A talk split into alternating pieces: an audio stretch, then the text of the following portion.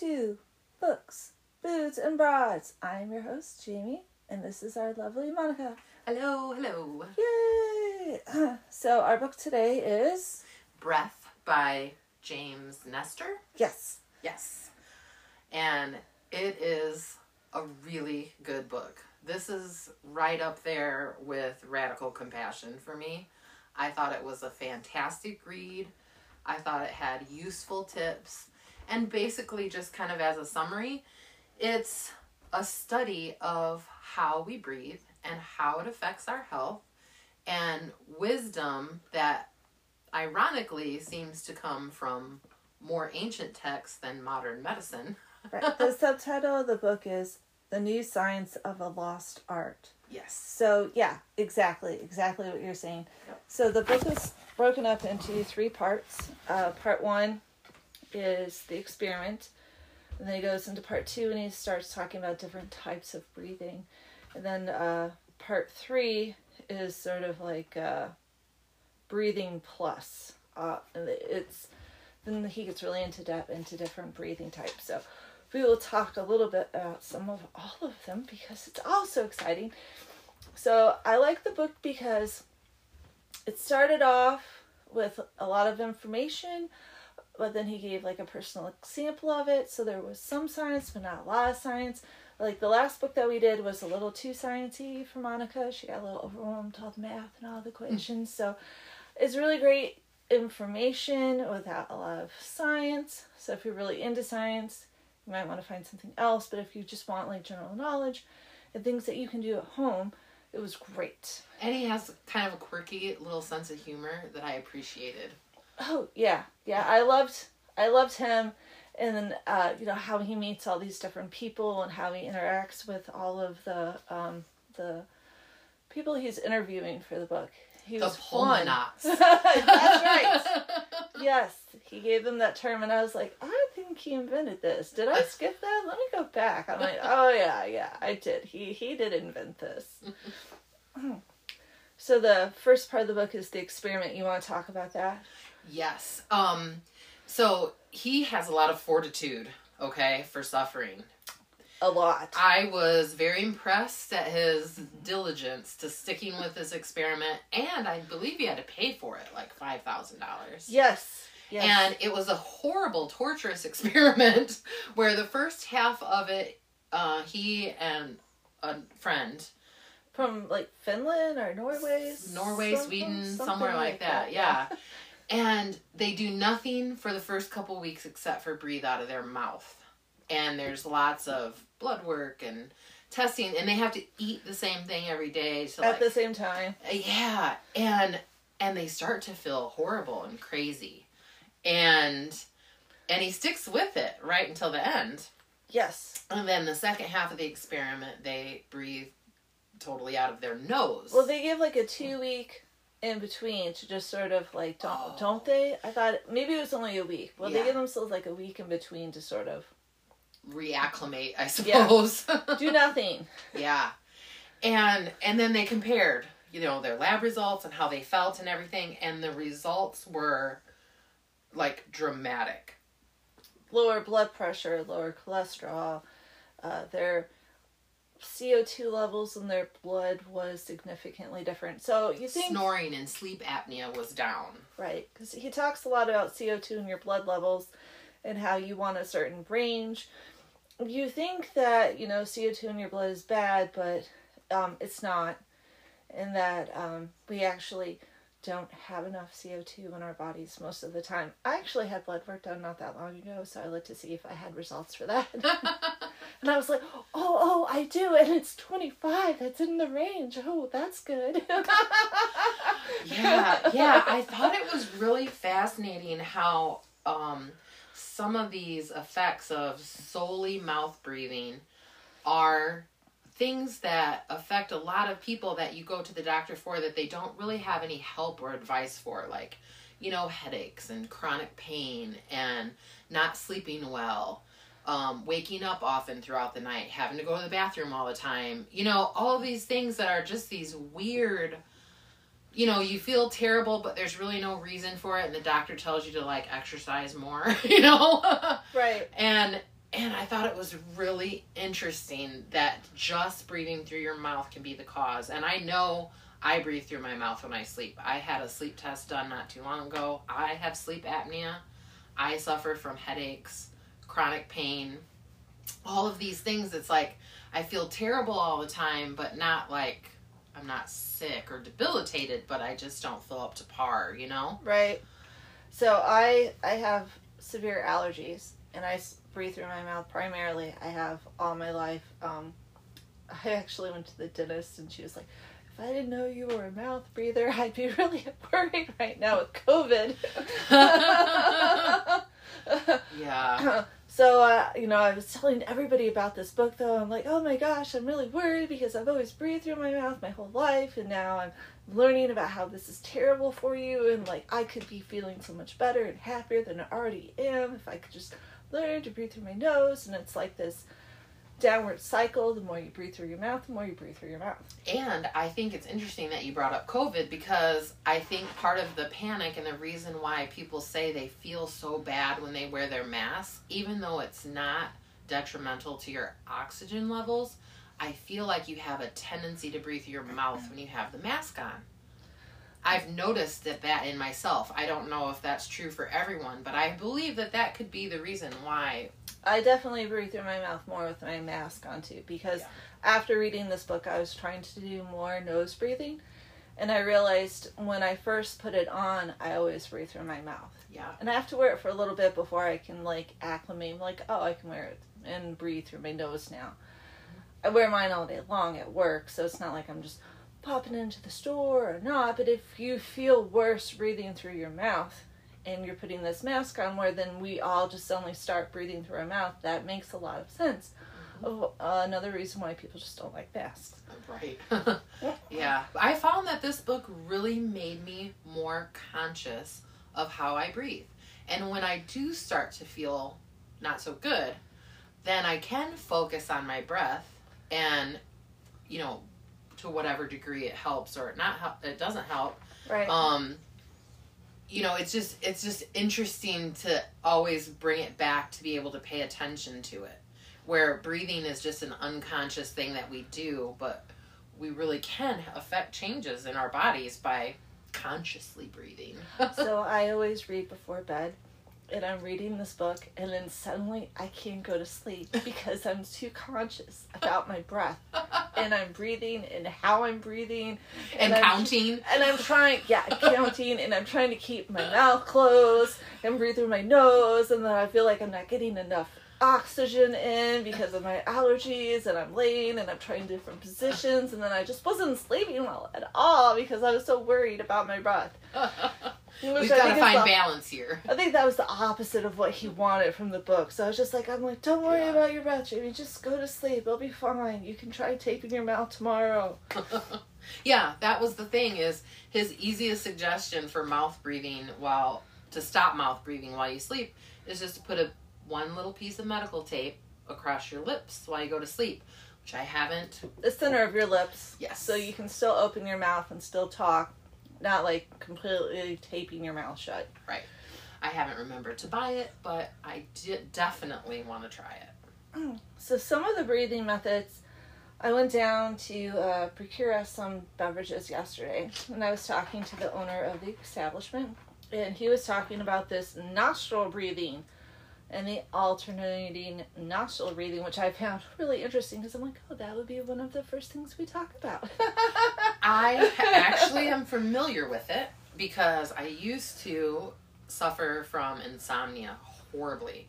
I have tried everything.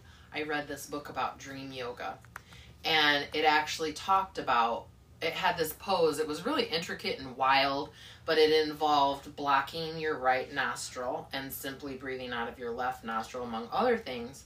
And I found that it worked and it helped. I didn't know if it was the ritual of doing it or if it was actually Spending some mindful time. right. So it was really interesting to read about it in the book because what he says is when you breathe through your left nostril, it activates your parasympathetic nervous system and it's a cue to your body to slow down. And your right nostril, of course, would have the opposite effect. And I believe how he used it is say after he would eat, he would breathe out of his right nostril to like heat his body up or, you know, boost his metabolism or whatnot. Right. Right. Yeah. They were doing all sorts of crazy things. Yeah. And I noticed that if you pay attention, you can tell when you're breathing through your nose, oh, air is easily going in through my right nostril, not my left. Right. Yes. yeah. Yeah. I have the opposite. It's easier to go through my left side than my right. Yeah, that's yes. good. And I have to work on that because I do ha- have a lot of anxiety and stuff. And so I find that when I am anxious, I am breathing primarily out of my right nostril. Oh. Yes. Mm, interesting. So the only breathing technique that I had really heard of a lot about before reading this book was the holotropic one from How to Change Your Mind. yeah. but I was like, oh yeah, it does affect your blood pressure and your heart rate and you know everything else and like you know people have hyperventilated or come really close to it and passing out so the whole book made a lot of sense there was anything i was like hmm that's a little bit quirky i don't know about that you know all those hardcore breathing techniques like the holotropic breath work and there's different ones too i can't remember what they're called oh resonant or coherent breathing different right. things some of the more extreme ones i was like man i don't know if i could if I could do that. so the breathing coordination was counting to 10 and then exhaling for as long as you possibly could and saying numbers. And I didn't have any problems trying that one. So you like you breathe in 1, 2, 3, 4, 5, 6, 7, 8, 9, 10. And then out, and then you just keep repeating it for as long as you can. I could do it twice. And then I was like, I think I'm faking it.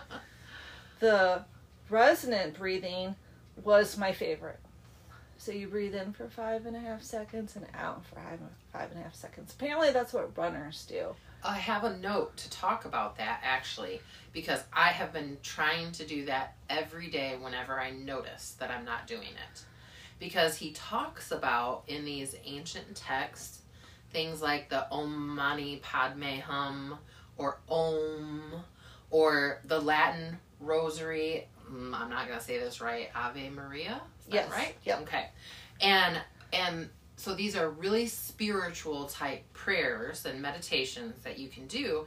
And what he found is they they lull you into a rhythm of five and a half breaths per minute, which is supposedly optimal per second. But yes, yes, yes. no, five and a half breaths, breaths per, per minute. minute. Okay, right.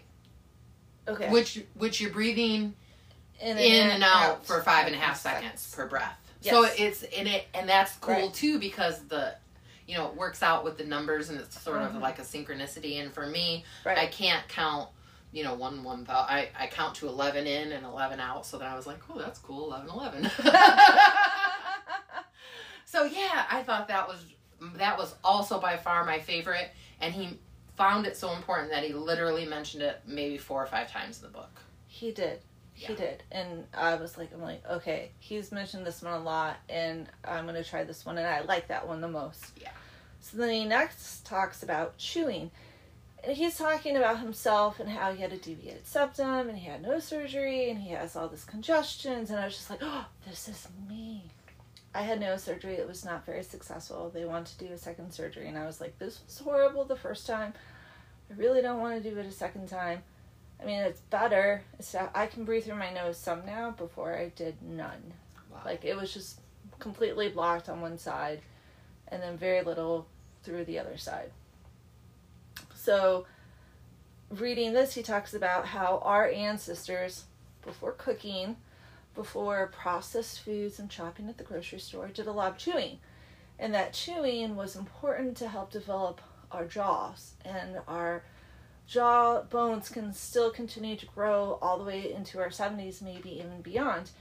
And we need to be chewing every day to help our mouths develop, which I have actually read about this in other books. So he was spot on with every information that he gave about it. So he said there's these oral devices that you can buy, preventive oral device, and it's makes it feel more like you're chewing all the time when you're when you're having your food, it's like a retainer. You can go to the dentist. You can get these palate expansions to make your mouth wider.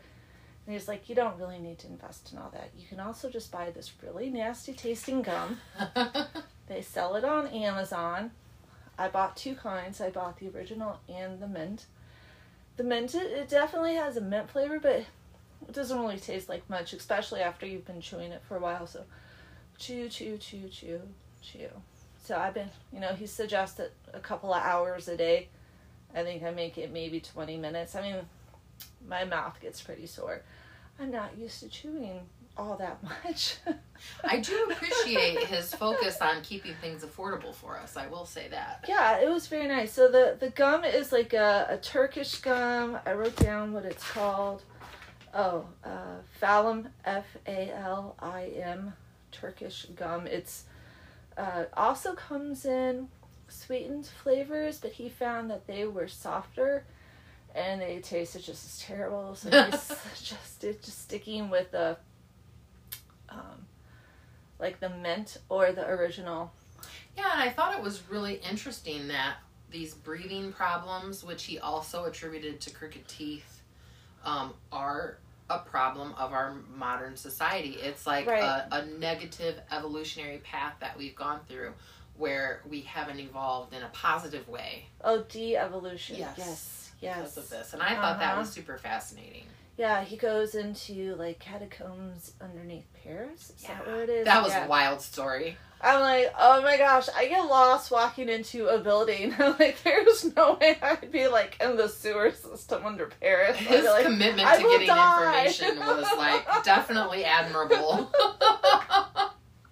I was like, you are so amazing. That's something I would never, ever, ever do in my entire life. Yeah, I was like, you're really committed to to finding out, looking at skulls. I'm like, oh, a museum doesn't have it. Mm, I guess I'm done. Yeah, I think he found an, an alternate, better source for for looking at prehistoric and older, you know, human skulls. But but yeah, we've definitely because of our processed food and our modern living.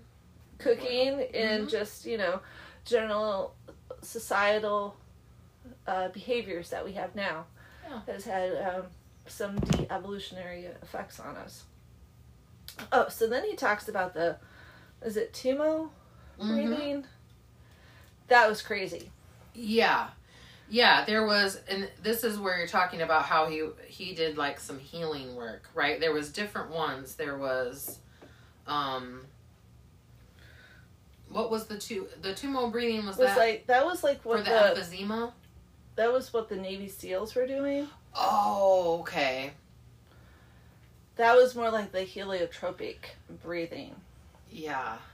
where um, like they have this guy that's walking out in the wintertime without any clothes on and he's heating his body through this crazy breathing technique Oh, and the monks did Yeah. that also. yeah i think that was all tied in with Yeah, yeah, that was definitely crazy. I wrote something down about that too. Um, it's like, especially in regards to the monks, they believe that when you know prana, you get prana energy, chi, ki from your breath, and then they could do all these crazy superhuman things like walk through the desert and not overheat without water or walk barefoot through the snow and and those kinds of things and you know, it's hard to say is this a mind over matter thing? Is this really because of our breath? And, you know, I believe they've hooked up some meditating monks to some technology and found that their brain waves go into a different state. And, right um, yeah, it's crazy that you can do all of that just with your breath.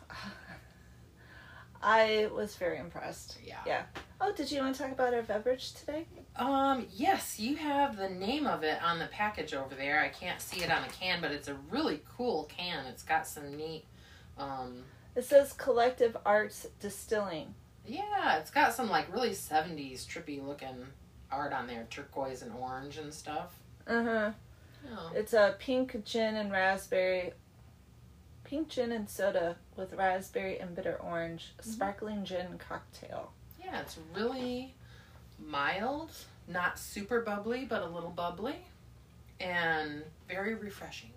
He said it would be more like a cocktail he would serve there, which is I was like, okay, let's do that because I wasn't really huge on the um, the flavored seltzers. Mm. Huh, so did you want to talk about the last part of the book, Monica? Well, in just real quick about the healing because I had mentioned yeah. it earlier. There's all these really crazy breathing techniques. Um, one guy helped cure patients with emphysema. Another I with loved that guy. yes, another what um what she called orthopedic breathing cured her own scoliosis and helped other people She cure was their teaching. scoliosis. Yeah. Yeah, and so what's wild is what he what the author found and what I found interesting is there's these different things that pop up over time where these dramatic healings occur because of working with the breath, but for whatever reason they don't catch on. They go out of fashion. Yeah, they don't catch on with mainstream medical. There's not research put into it. You know, the little conspiracy theory nut in me is like, well, you can't market breathing. Pharmaceut- pharmaceutical companies can't make money from that.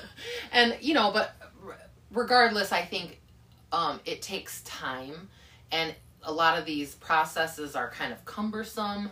And I just think about going to the doctor, like I said earlier, and I'm achy and stuff, and they're like, you need to exercise more. And I'm like, well, that's dumb. You know, so if I won't do that, you know, who's going to do all these really involved, Intricate. intricate breathing techniques? So, yeah, I thought that was worth mentioning also.